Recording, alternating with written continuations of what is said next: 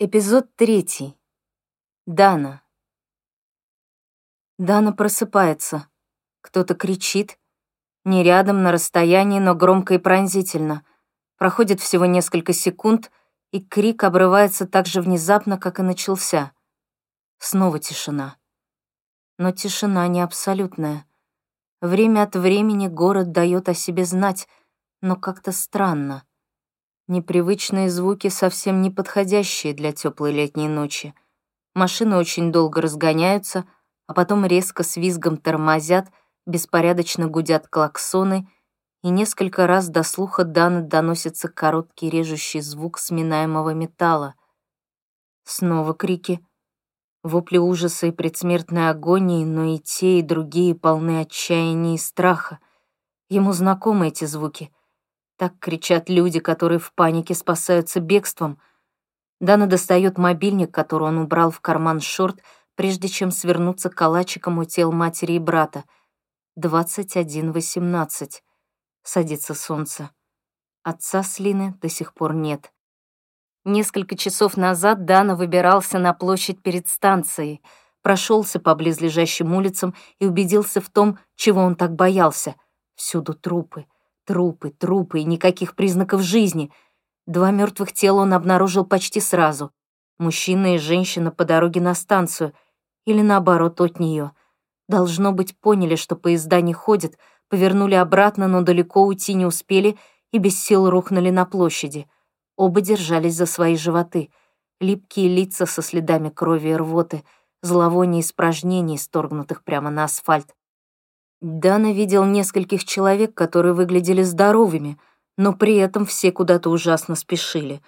Одна женщина что-то крикнула ему на ходу, несколько слов, которых он не понял, и махнула рукой так, словно прихлопывала муху, после чего понеслась дальше, прямо на бегу скинула туфли на шпильках и вскоре скрылась из виду. Какая-то девчушка одних лет слины прокладывала свой путь через лежавшие на площади тела — на мгновение Дана показалось, что это его сестра, но это была не она. Чересчур светлые волосы и совсем другая одежда. Она плакала и, похоже, звала своего папу. Дана хотел помочь ей, сделать хоть что-нибудь, но что он мог сделать, если он не знал ее языка, не знал, что происходит и даже где он оказался? Какой-то поезд все же проследовал на юг, пока он сидел на станции, механически поглощая те скудные запасы еды, которые у него еще оставались. Дана догадался, что это был ремонтный состав, потому что он состоял всего из одного вагона, и даже тот был меньше обычного и покрашен в оранжевые и красные цвета. А еще он производил слишком много шума и вонял дизельным топливом, точь в точь, как тот генератор в турецком лагере для беженцев, который так ужасно чадил, что палатка для больных, по соседству с которой он находился, была вся покрыта копотью.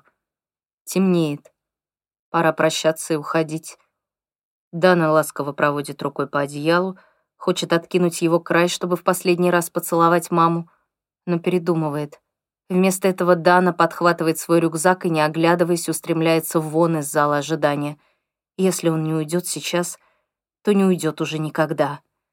Слезы застилают глаза, пока он, пошатываясь, идет вдоль путей. Тяжелый рюкзак оттягивает плечи и не дает быстро двигаться.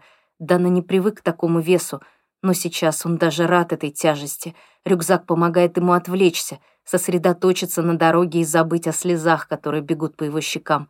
«Перестань, да перестань же плакать», — приказывает он себе. «Ты больше не ребенок, перестань сейчас же».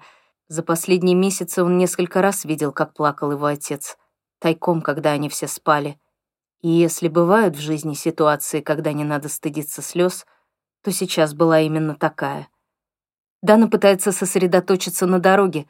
Четыре железнодорожных пути, выбегая из депо, ныряют в лес, затем проходят под мостом, по которому за последние шесть или семь минут проехала всего пара машин. Вскоре по обеим сторонам начинают тянуться дома, лишь частично скрытые редкими деревьями, растущими вдоль железной дороги. Кое-где горят фонари, освещая рельсы внизу. Наверное, ему стоит постучаться в один из этих домов и попросить о помощи, но он боится. Боится того, что он может там найти или не найти. И потом, пока он идет по путям, забор из колючей проволоки надежно защищает его от остального мира. Дана старается держаться с края железнодорожного полотна, несмотря на то, что почва под ногами становится все более неровной, и по ней трудно идти с тяжелым рюкзаком. Забор внушает ему чувство защищенности. Рядом с ним он ощущает себя в безопасности. В нескольких местах колючая проволока порвалась. Если потребуется, он сможет легко убежать через эти лазейки. Впереди над рельсами еще один мост. И Дана уже издалека видит, что с ним что-то неладно. Высота моста метров пятьдесят, ограждение наверху пробито. Дана проходит еще немного вперед и... Грузовик врезался в ограждение и рухнул с моста, проломив крышу станции. Кабина водителя упала на рельсы, снеся колючий забор вдоль пути и разбив машину на стоянке. Два треснувших трейлера приземлились по обе стороны от платформы, наглухо заблокировав все четыре железнодорожные ветки. Увиденное потрясло его. Не масштабом своей катастрофы, нет. Дана не понимал. По всей видимости, это и была та самая авария, из-за которой остановился их поезд, но это произошло восемь часов назад, еще днем, и с тех пор никто даже не попытался убрать грузовик с путей. Не было видно ни машин скорой помощи, ни оцепления наверху, несмотря на то, что сломанное металлическое ограждение висело в воздухе, издалека напоминая веревочную лестницу. Прежде чем двинуться в путь, Дана хорошенько изучил карту в мобильном телефоне и знал, что это единственная железная дорога, которая ведет в Стокгольм с юга. И при этом никто даже не попытался ее расчистить. Пробираясь через Европу, они только и слышали, как все вокруг расхваливали Швецию, какие здесь добрые, отзывчивые люди, как все здесь живут припеваючи, и вообще все у них как надо, только работай. Пример его дяди Ахмеда только подтверждал эти слухи, он, правда, говорил, что ситуация в последнее время здесь несколько ухудшилась, но все равно его мнение оставалось неизменным. Если ехать, то только сюда, только в Стокгольм, и все будет окей. И вот он здесь. Всего два дня назад его семья пересекла границу и оказалась в Швеции. И вот уже от его семьи никого не осталось, а на путях лежит грузовик, блокирующий единственный путь в сердце страны, которую его мама уже заранее прозвала землей обетованной. Он прислоняется к забору, чувствуя, как онемевшая под тяжестью рюкзака спина снова возвращается к жизни. Снова слезы? Нет, больше никаких слез. Чувство горя притупилось, осталась только растерянность. По мосту над головой проезжает машина и, моргнув фарме, исчезает в ставшей еще более непроглядной тьме. Интересно, свидетелем каких событий довелось стать водителю за рулем? После того, как Дана покинул зал ожидания, ему на пути встретилось всего несколько человеческих тел. Одно принадлежало старушке, которая села в их поезд, кажется, где-то после Мальме, и ехала с ними в одном вагоне. Ее ярко-красный рюкзак, наполовину открытый, лежал рядом с ее мертвым телом. На земле валялись одежда и фен для сушки волос. А совсем недавно он прошел мимо мужчины в футболке и джинсах, лежавшего на спине между путей. На лбу запекшаяся рана — под затылком лужица засохшей крови. По сравнению с остальными он выглядел совершенно здоровым. Дана пролез в щель между двумя трейлерами. По всей видимости, кто-то уже лазил здесь до него. С торчащего обломка кузова свисала чья-то сумка. Оказавшись по ту сторону, Дана вздрагивает при виде жуткой картины перед ним. Падая, трейлеры придавили собой людей. Из-под переднего края кузова и забора на стоянке — торчат чьи-то ноги, кого-то раздавило, обрушившейся крыши платформы. За станцией снова тянутся какие-то редкие строения. Становится еще темнее, рельсы уводят прямо в лес, и Дана это не нравится. Он боится того, что может скрываться под пологом ночной тьмы. Стоит ли ему продолжать искать отца Элины? Или лучше подождать до утра? Но какой же он тогда старший брат, если готов бросить свою маленькую сестренку, даже не попытавшись? Он резко обрывает себя. Какой он к черту старший брат, если только что голыми руками задушил своего восьмимесячного младшего брата? Я убил его, думает он. Я бросил Лина и сбежал. Дана устал и тяжело дышит. Он больше не жмется к забору, предпочитая держаться середины путей, подальше от темного края леса. Интересно, почему он до сих пор не заболел? Потому что это болезнь, так ведь? Как простуда, только в тысячу раз хуже. Почему же эта зараза не тронула его? Или это его наказание? Выжить, когда все остальные погибли? Лес заканчивается. Снова какая-то промышленная зона. Рельсы пересекают дороги, запруженные брошенными машинами, навечно застрявшими в пробках. На всех светофорах маячит отвратительное пятно желтого света. Кое-кто из водителей пытался объехать пробку по обочине, но угодил в канаву. У некоторых машин открыты дверцы, словно хозяева покидали их в жуткой спешке и забыли захлопнуть. У одного автомобиля до сих пор работает двигатель. Дана слышит тихое ворчание мотора и видит включенные фары. Он добирается до следующей станции. На табличке название Эльфшо. Резкий запах щекочет ноздри. Кажется, пахнет чем-то горелым. Дана поднимает голову и далеко, на западе, где уже село солнце, видит объятый пламенем многоэтажный дом, но сирен не слышно и никаких голубых мигалок поблизости. И ради этого они проехали всю Европу? И что теперь? Зачем он продолжает идти по этим рельсам? Неужели он думает, что брату его отца, которого он не видел шесть лет, удалось выжить, когда столько людей погибло? Дана несколько раз пытался дозвониться до Ахмеда, но безуспешно. В первый раз еще шли гудки, но никто не взял трубку. Во второй раз он попал сразу на автоответчик, и женский голос произнес что-то непонятное, после чего повторил на английском «Набранный вами номер не отвечает. Пожалуйста, попробуйте позвонить позднее». Дана снова достает мобильный и включает экран. Время — Час восемнадцать от заряда батареи осталось 32%. Ему нужно хоть немного поспать, сменить одежду, смыть с себя пот. Такое чувство, что его голова вот-вот взорвется, должно быть от обезвоживания. Последние несколько глотков воды он выпил перед тем, как покинуть маму и Белала. Железнодорожные пути пересекает еще одна дорога, самая широкая из всех им встреченных, но даже она вся забита машинами — особенно в западном направлении, где виднеются съезды с трассы. Все машины стоят пустые, повсюду мертвые тела. Кто-то умер прямо за рулем, кто-то наполовину вывалился в приоткрытую дверцу. Несколько тел лежат на асфальте между машинами. И тут Дана замирает. По дороге между машинами пробирается какой-то человек в кепке, синей куртке и шортах до колен. У него в руке что-то длинное, похожее на бейсбольную биту, но в темноте трудно разглядеть. Мужчина не выглядит больным, но он чего-то боится и продвигается вперед быстрыми осторожными шагами. Дана какое-то время ждет, пока мужчина не исчезнет под мостом, после чего беззвучно приближается к краю широкой бетонной плиты. Ему любопытно, куда идет этот человек, и вместе с тем ему страшно — он уже давно перестал доверять незнакомцам. Все же Дана чувствует облегчение. Не только он один остался в живых.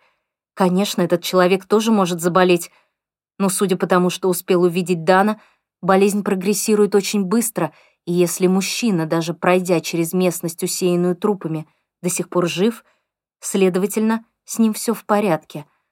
А это что-нибудь да значит. Жилые строения заканчиваются. Дана снова окружает лес. Слева тянется велосипедная дорожка. Она взбегает на гребень небольшого холма, откуда открывается живописная панорама большого города. Перед Дана раскинулся центр Стокгольма. Во всяком случае, это может быть только он. Железная дорога тянется дальше, взбегает на длинный мост, раскинувшийся над широкой водной гладью, потом еще на один — и следом плавно сворачивает направо. Разноцветная мозаика высоких и пониже зданий, церковных шпилей и уличных фонарей. Все новые и новые подробности открываются перед Дана, пока он медленно шагает по мосту. На востоке и западе тоже мосты. Бесчисленное множество мостов. Темная вода внизу неподвижна, городские огни отражаются на ее чернильной поверхности — он видит лодки, пришвартованные по обе стороны от небольшой пристани. Железная дорога поднимается вверх и направо и исчезает за скоплением многоквартирных домов, справа от которых возвышаются высокие строения, напомнившие ему, и в этот момент все исчезает. Только что Стокгольм лежал перед ним в своей безмолвной жуткой красоте, и вот его уже нет. Словно кто-то щелкнул выключателем, и весь город погрузился во тьму. Щелк. Аманда. Аманда просыпается от невыносимого звона и шума в голове. Сначала ей даже кажется, что кто-то долго и настойчиво бил ее кувалды по виску. Боясь пошевельнуться, она медленно приоткрывает левый глаз и пытается сфокусировать свой взгляд на непонятном предмете. Через несколько секунд до Аманды доходит, что она смотрит на дверцу холодильника. Она хочет приподнять голову, но ее щека намертво прилипла к керамической плитке на полу. Правая половина тела Аманды затекла — и она не может пошевелить ни рукой, ни ногой. Одним резким рывком, словно отрывая пластырь от раны, она поднимает голову, переваливается на спину и замирает. Как долго она пролежала в таком положении? Отрешенно уставившись в потолок, она облизывает пересохшим языком растрескавшиеся губы и чувствует сильную боль в горле. Комната залита ярким солнечным светом, Обычно Аманде с трудом удается засыпать в дневное время, но на этот раз солнце не помешало ей провалиться в глубокий сон. Аманда начинает плавно, сантиметр за сантиметром приподниматься на локтях. На то, чтобы сесть, у нее уходит целая вечность. Она прижимается щекой к холодильнику и... Стоп. Почему он такой теплый? Она поднимает голову и видит, что привычный зеленый огонек не горит — Холодильник не работает. В середине лета отключили свет. Хоть и с трудом, но она понимает, что забитый продуктами холодильник скоро разморозится, и вонючая жижа зальет кухню. Встав на четвереньки, она ползет к раковине. Сила Аманды на исходе, ей срочно нужно утолить жажду и что-нибудь съесть. Ухватившись за край раковины обеими руками, она начинает подниматься и левой ногой задевает стакан — от громкого пронзительного звона у нее подпрыгивает пульс и едва не подкашиваются ноги. О, Господи, какое жуткое похмелье! Она растерянно смотрит на пол и стакан. Нет, ей сейчас не до этого. Аманда берет с полки кружку и открывает кран. Она едва успевает набрать полкружки воды, как внезапно кран дергается, и из него с фырканьем начинает вытекать коричневая жижа. Все это происходит не со мной панике думает Аманда. «Пожалуйста, я это не вынесу». В этот момент в кране заканчивается даже ржавая вода. Аманда смотрит в раковину и пытается собраться с мыслями. Какому идиоту, думает она, пришло в голову перекрыть воду после того, как отключили электричество. Держась за стену, Аманда идет по коридору в ванную комнату. Оказавшись в полной темноте, она инстинктивно нащупывает выключатель и несколько раз щелкает им, но чуда не происходит. Выругавшись, она открывает дверь и садится на унитаз. На самом деле отсутствие света имеет свои преимущества. Во всяком случае, в темноте голова болит не так сильно. Аманда отрывает немного туалетной бумаги, подтирается и бросает ее в унитаз. Опустив крышку, она вяло натягивает трусы и уже хочет смыть воду, но вспоминает фыркающий кран и передумывает. «Пожалуй, стоит поберечь воду», — решает она — и выходит в коридор. «Нет!» На лестничной клетке раздается душераздирающий вопль. Аманда от неожиданности резко вздрагивает и рассекает висок об острый угол вешалки. Она чувствует, как из раны начинает медленно струиться кровь. «Твою мать, когда же закончится это безумие? Хватит!» Едва не разбив голову о незакрытую дверь, Аманда забегает в ванную, отрывает кусок туалетной бумаги и прижимает его к ране. Потом она возвращается в коридор, подходит к входной двери и прислушивается. Интересно, кто и почему так громко кричит. «Стой! Ты больной на всю голову!» Наступает тишина, затем снова раздается отчаянное «Нет!». Аманда слышит приглушенный звук удара — и панический вопль прерывается. Она, что есть силы, распахивает входную дверь, чтобы крикнуть какого хрена, но неведомая сила толкает дверь обратно, и Аманда, не успев отскочить, получает очередной удар по голове. Сбитая с ног тяжеленной, обитой железом дверью, за которую она, кстати, ежемесячно платит сто крон, Аманда отлетает к стене и приземляется на копчик. Чудовищная боль пронзает ее тело насквозь. Аманда корчится на полу и проклинает все на свете. «Ой-ой-ой, мамочка!» — стонет она. Аманда сворачивается калачиком на плитке, прижимает руку к огромной шишке на лбу и затихает. Кусок туалетной бумаги отваливается от раны на виске, и кровь начинает быстро капать на пол. Дверь не захлопнулась полностью, и Аманда через щель разглядывает огромный черный предмет на лестничной клетке. Не сразу, но она догадывается, что это пианино, то самое, которое, по словам грузчиков, не могло поместиться в лифте.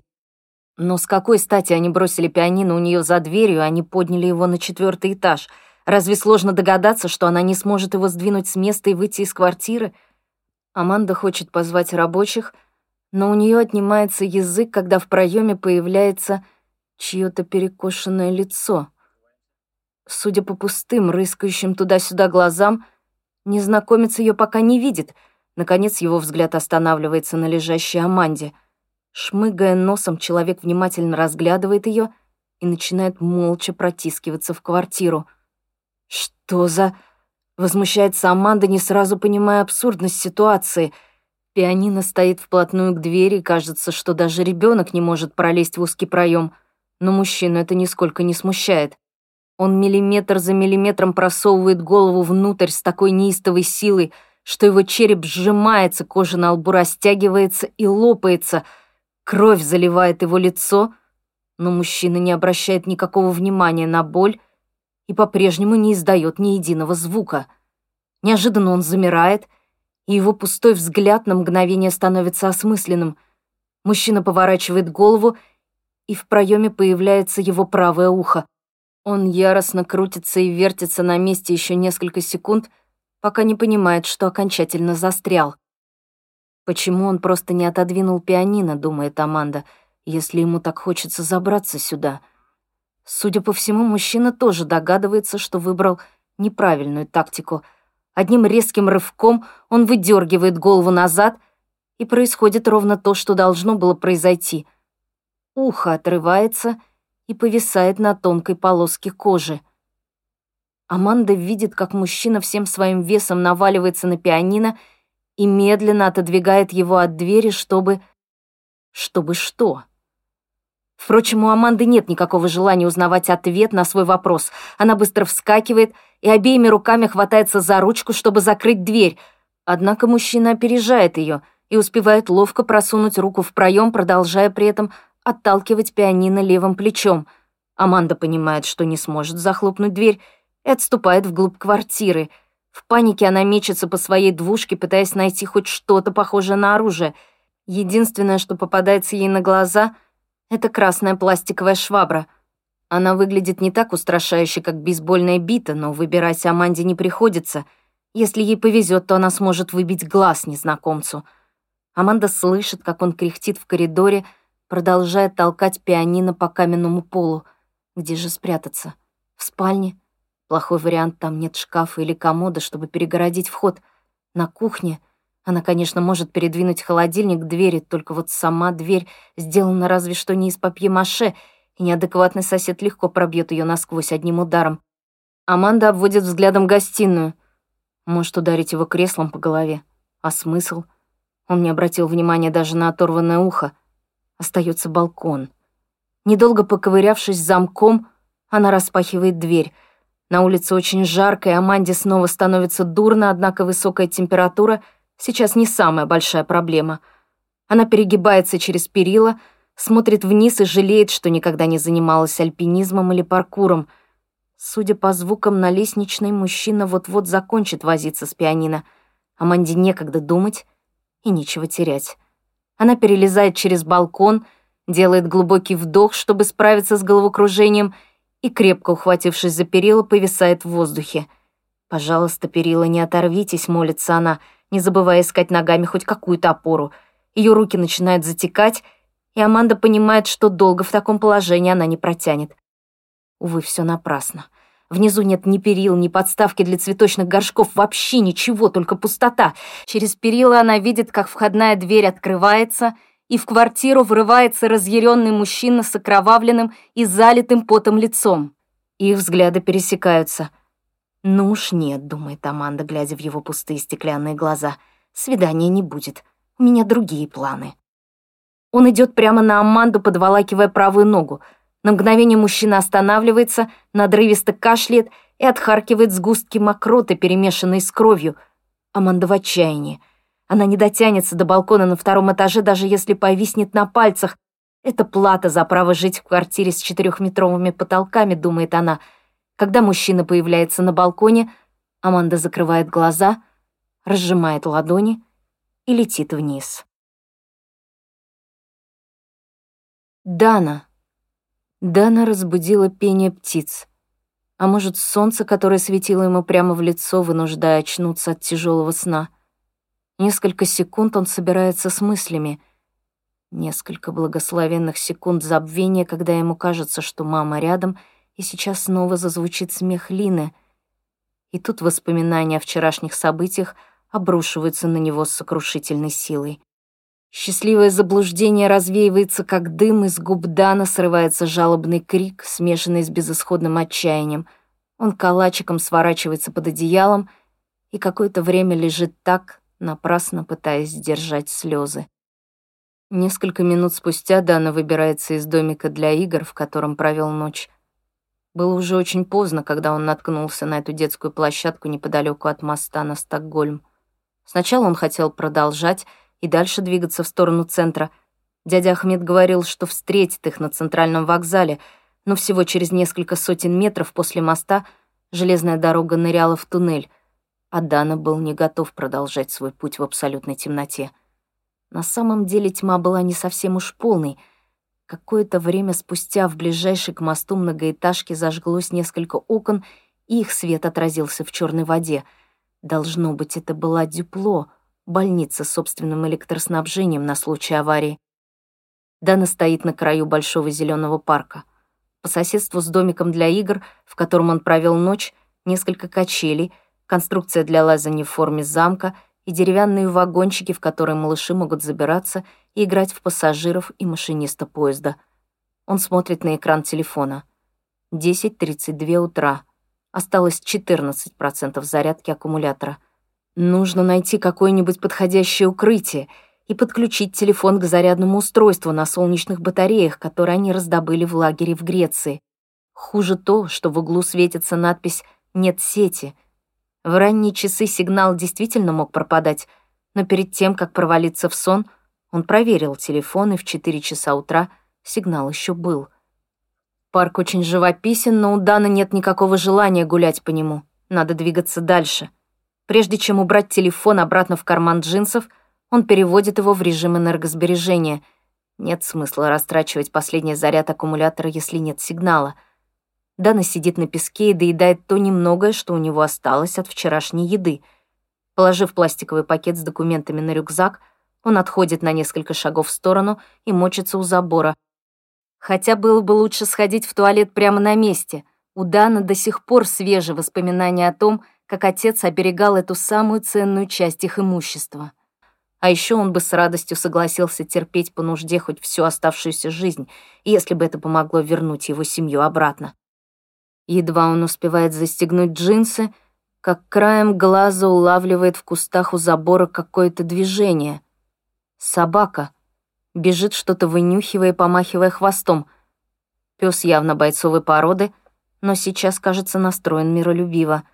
Дан цепенеет, по позвоночнику пробегает холодок страха. Однажды в детстве за ним погналась одичавшая немецкая овчарка, и он бы ни за что не хотел повторения той истории — Одно дело, когда собака на поводке, но сейчас эта псина явно разгуливает одна, без хозяина. Пес останавливается, поднимает голову нюхает воздух. Неужели он учуял мальчишку? Очень может быть, но вероятнее всего его привлек запах еды из рюкзака Дана.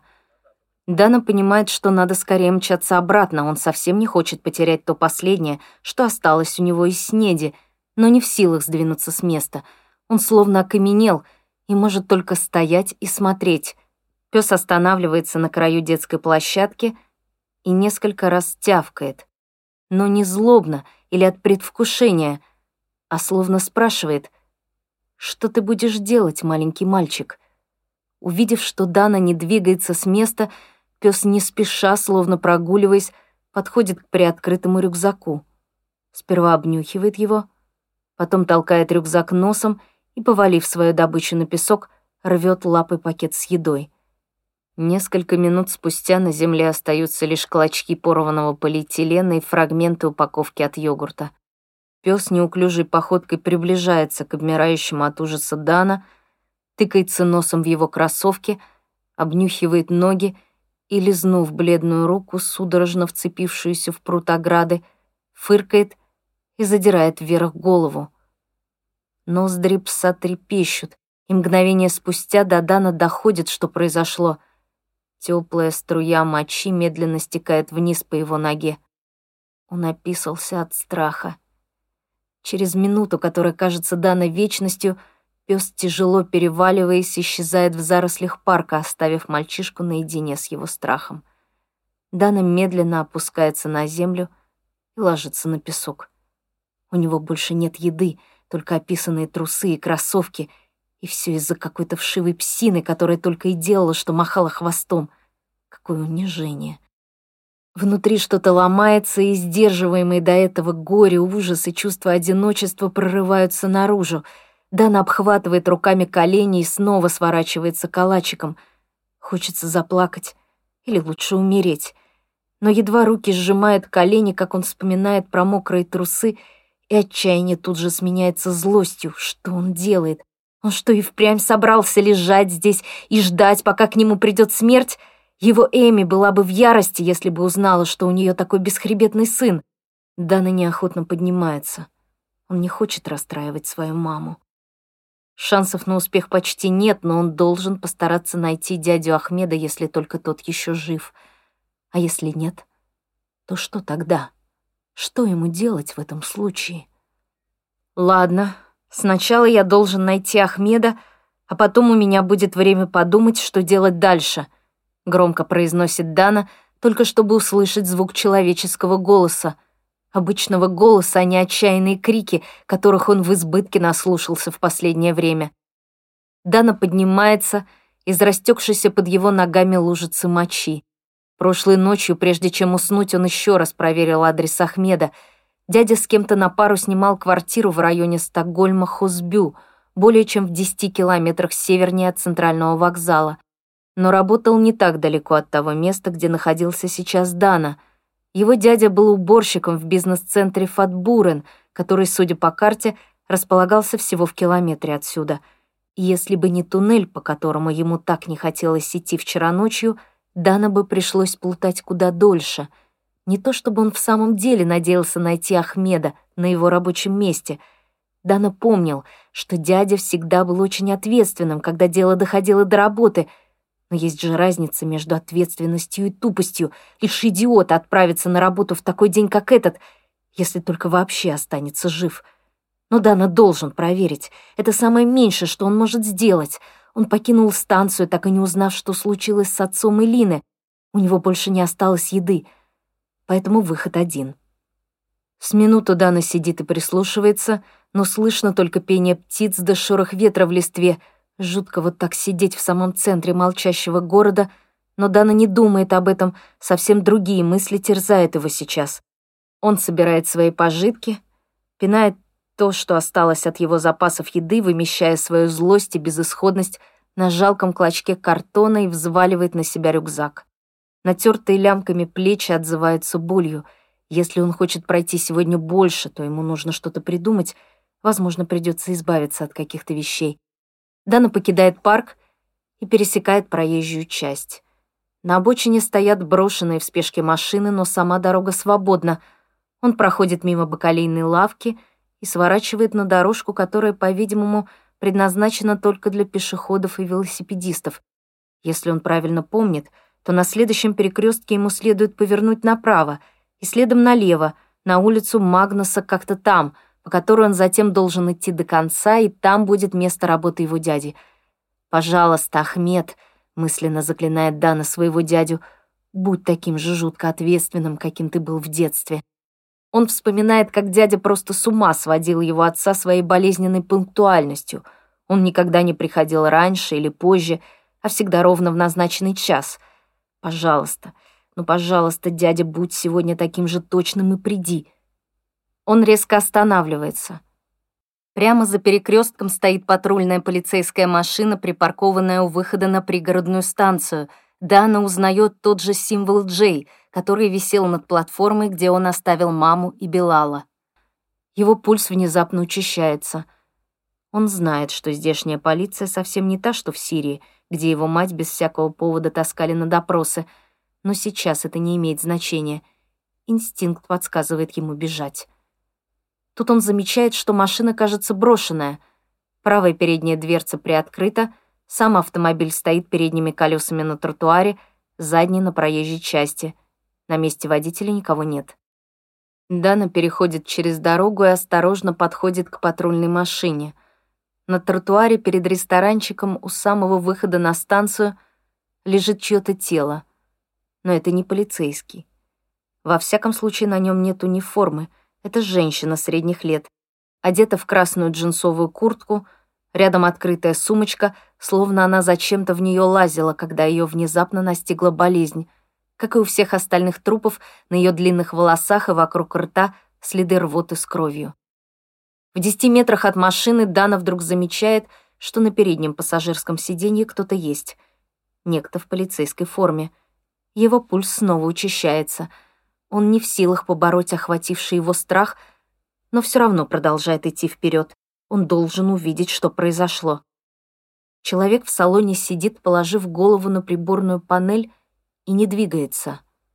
Дана долго всматривается через стекло, прежде чем понимает, что его подозрение подтвердилось. Полицейский мертв, как и все остальные вокруг.